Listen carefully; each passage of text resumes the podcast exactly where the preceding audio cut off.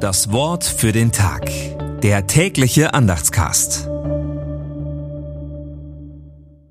Montag, 18. Dezember 2023.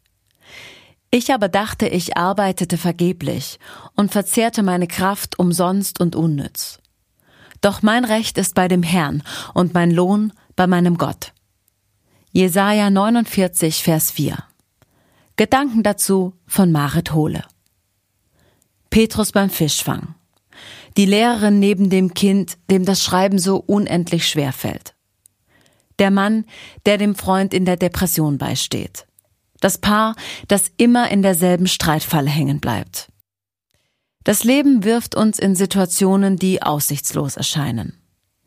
Ich aber dachte, ich arbeitete vergeblich, sagt der Gottesknecht. Und Petrus sagt, Meister, wir haben die ganze Nacht gearbeitet und nichts gefangen. Diese beiden finden schließlich die Kraft zu einem Aber. Sie vertrauen sich dem guten Willen Gottes an, der uns auch in der aussichtslosesten Situation so viel Widerstandskraft geben will, wie wir sie brauchen.